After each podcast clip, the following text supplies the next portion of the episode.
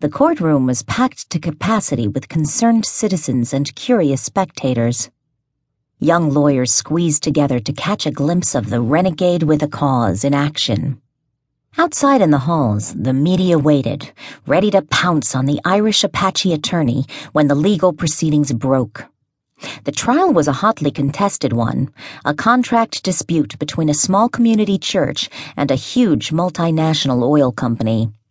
Starhawk was defending the church's right to lease oil company land, and he was arguably the most controversial yet celebrated attorney in the country at the moment.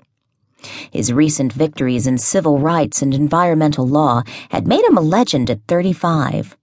Everyone wanted a piece of him. Nobody really knew him, with the exception of a quietly beautiful young woman sitting unnoticed in the back of the spectators' gallery.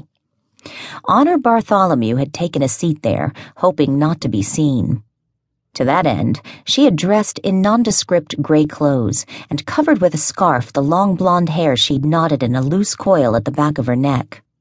But it was Starhawk's notice she feared, not the media's. Clutching a small turquoise stone in her hand, she kept a watchful eye on Starhawk, whose back was to her his exotic black hair spilling over his shoulders as he sat at the defendant's table and jotted notes. The stone grew warm as Honor worked its smoothness between her fingers. Johnny Starhawk had given her the Apache good luck charm a very long time ago, just days before another trial took place. Only Johnny wasn't an attorney then. He was the 16 year old defendant, and the trial's tragic outcome had altered the course of both their young lives. That was 18 years ago, and Honor hadn't seen Johnny since. Until today.